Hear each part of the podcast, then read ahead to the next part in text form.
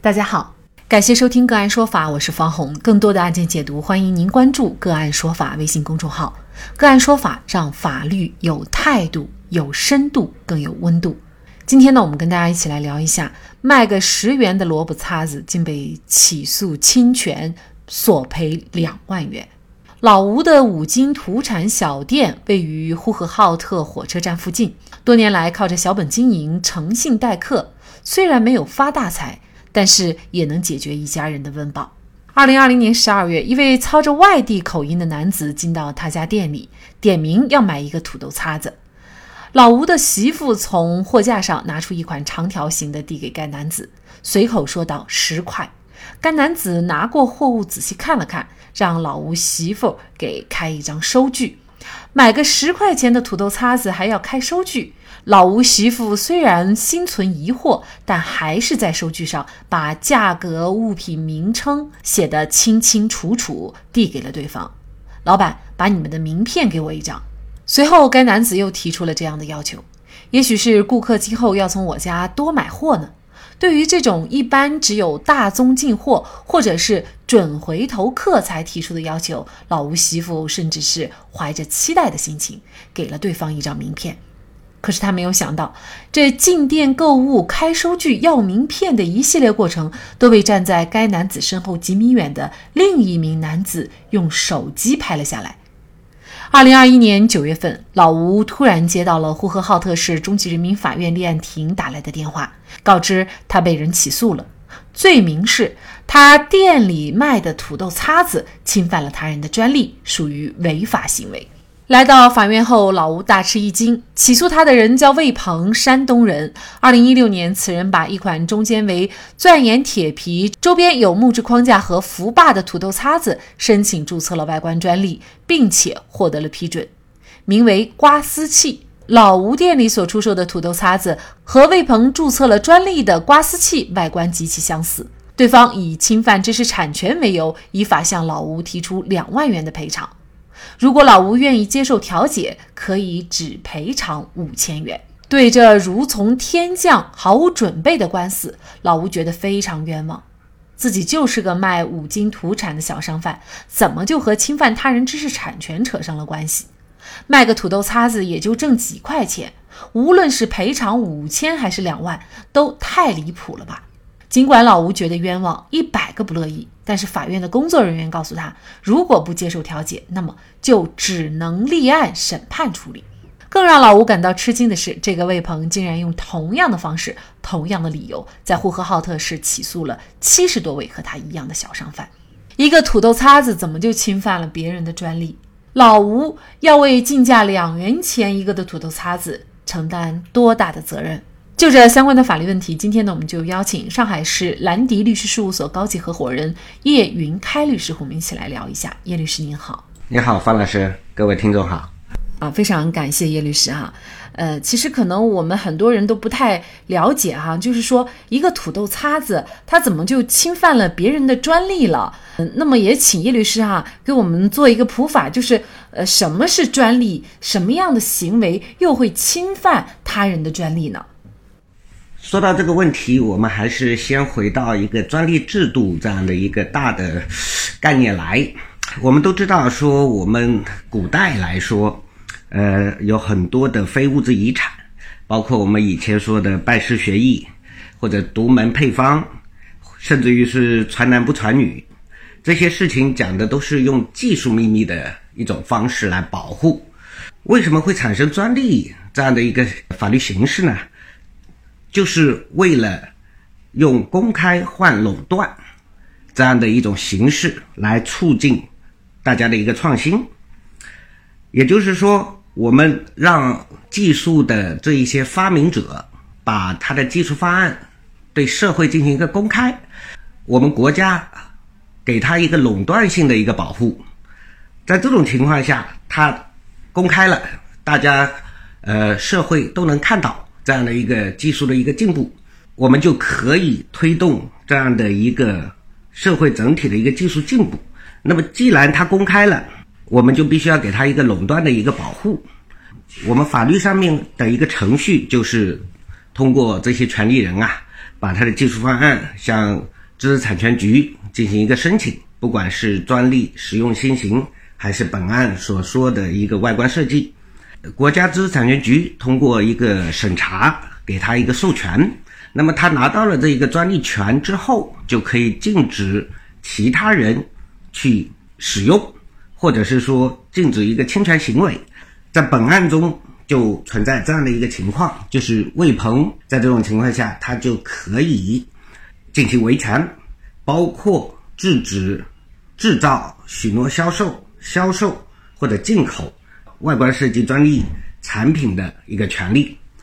我们北方人就叫做呃萝卜擦子或者是呃萝卜丝擦子哈。那么其实我父母家都还在用这个东西啊。这个东西在我们看来呢，其实很小的时候就有。那么现在呢，老吴就被起诉了，意思是说呢，呃，侵犯了魏鹏的专利。呃，确实，作为老屋来说，还有很多很多的这种小商贩，包括一些超市来说呢，这种萝卜擦子，我相信很多人他都不会经过魏鹏的同意。一来他不知道这个是受要受专利保护的，二来他也不知道这个权利要找魏鹏，魏鹏是谁啊？啊，这些都不清楚。那么在这种情况下，呃，老吴也算是侵权了吗？呃，实际上面这个萝卜叉子用了也很多年了，那么为什么魏鹏的这个专利，他二零一六年还能申请下来呢？这个事情我们就要再做一下分析，说这个外观设计专利权到底是个什么东西？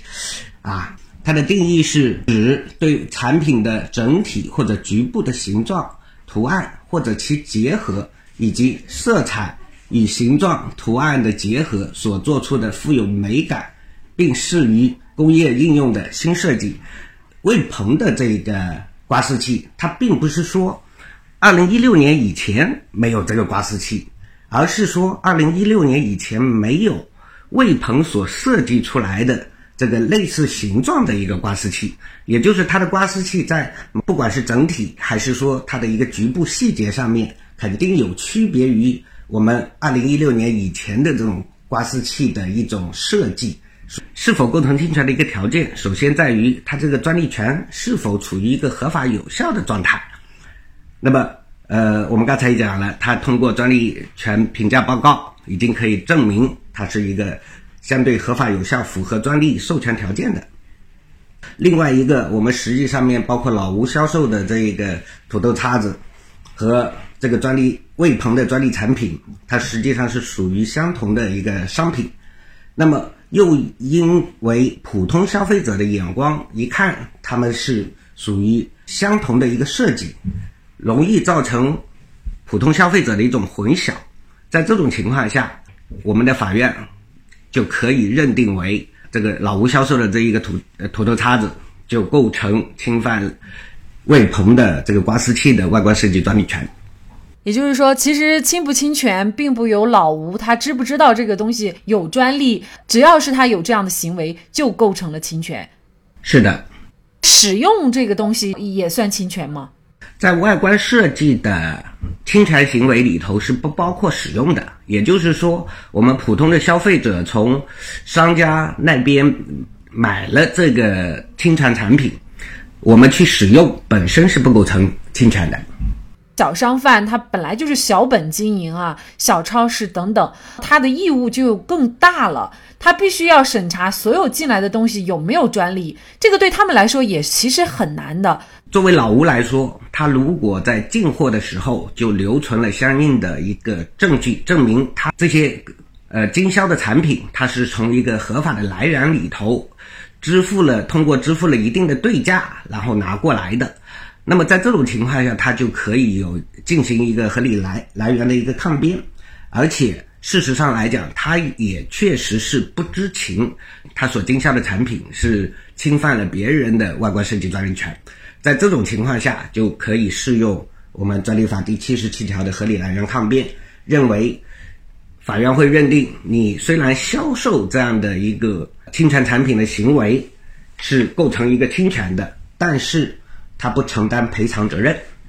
我们可以看一下他这个赔偿到底要赔多少哈？相关资料显示呢，二零一九年到二零二一年魏鹏起诉的案件当中啊，法院判赔一万到七千块钱不等。而最近一次判例呢，比较有代表性，就是陕西省西安市中级人民法院和陕西省高级人民法院的判决，就是认定这个被告赔偿金额是。一千块钱啊，那么其实这个赔偿数额还是差距比较大的，高的有一万，低的有一千，呃，相差十倍啊。那么赔偿数额有没有一个标准，怎么来判定呢？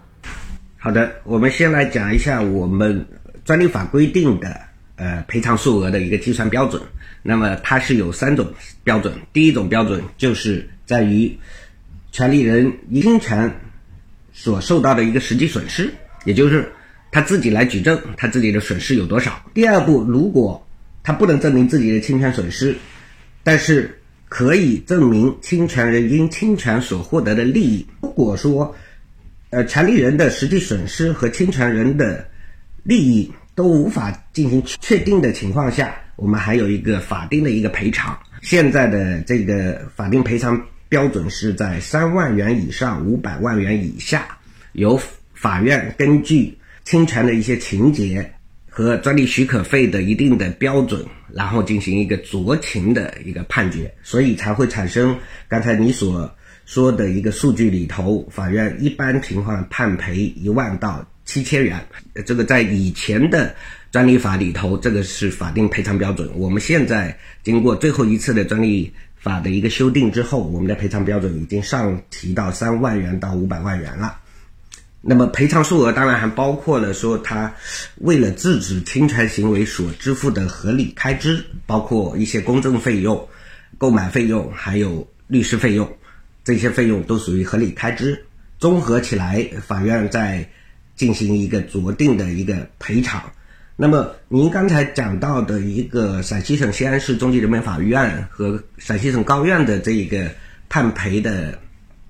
案件我们也关注到了，他最后判赔的一个金额是一千元，呃，实际上面来讲，呃，我们来关注一下他法院的判词里头能认定几个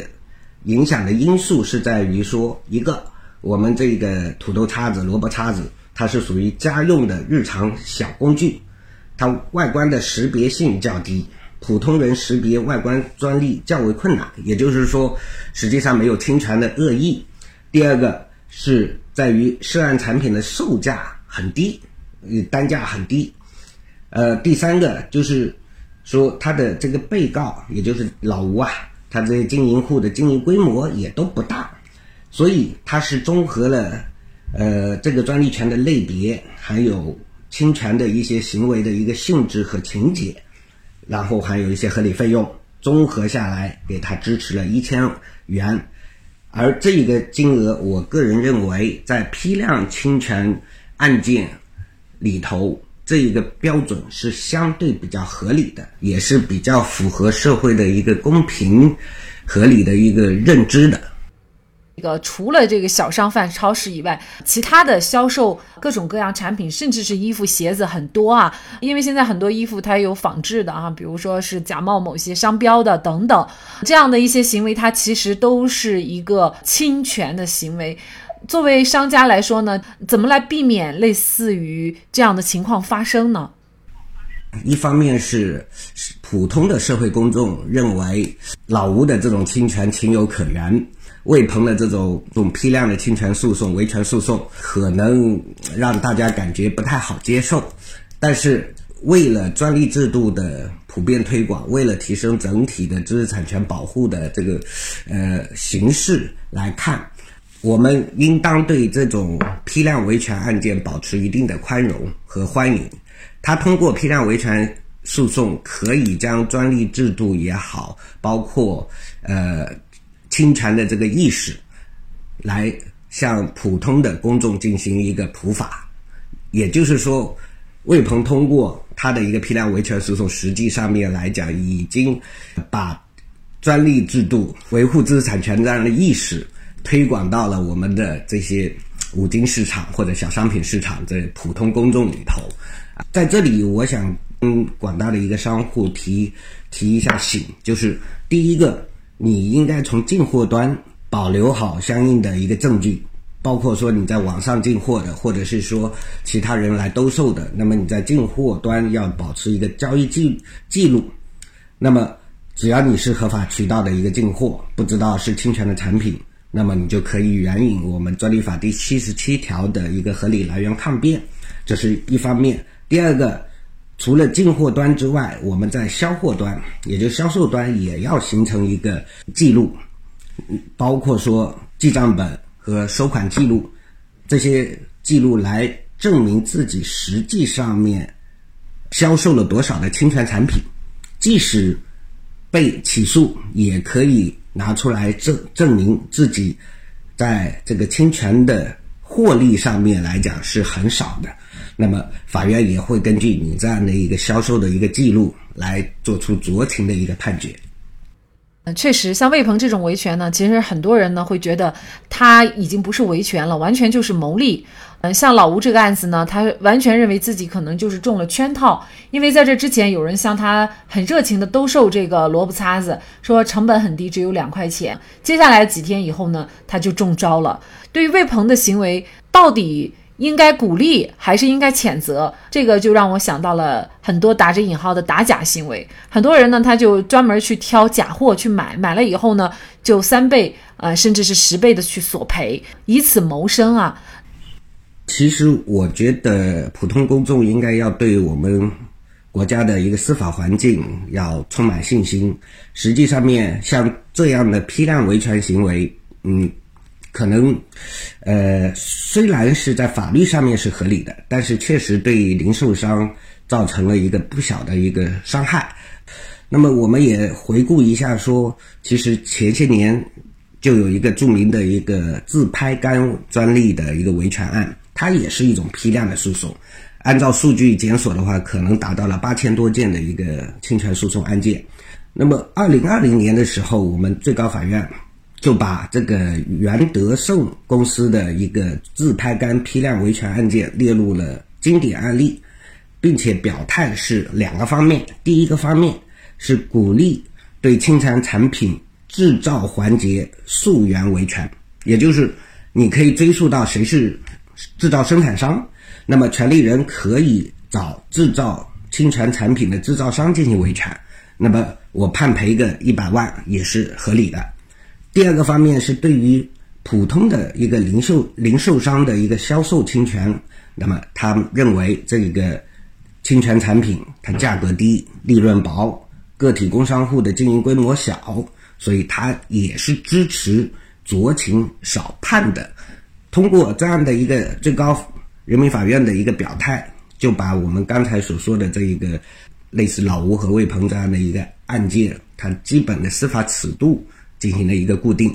呃，我相信说，随着司司法案件的这个逐步的深入，我们大众对于专利可能更加的一个理解，司法对于专利诉讼的一个尺度也会更加的一个明确。更多的精彩案件解读，欢迎您继续关注我们个案说法的微信公众号。如果您有相关的法律问题，也可以添加幺五九七四八二七四六七的的微信号。向我们进行咨询和交流，感谢您的收听，我们下期节目再见。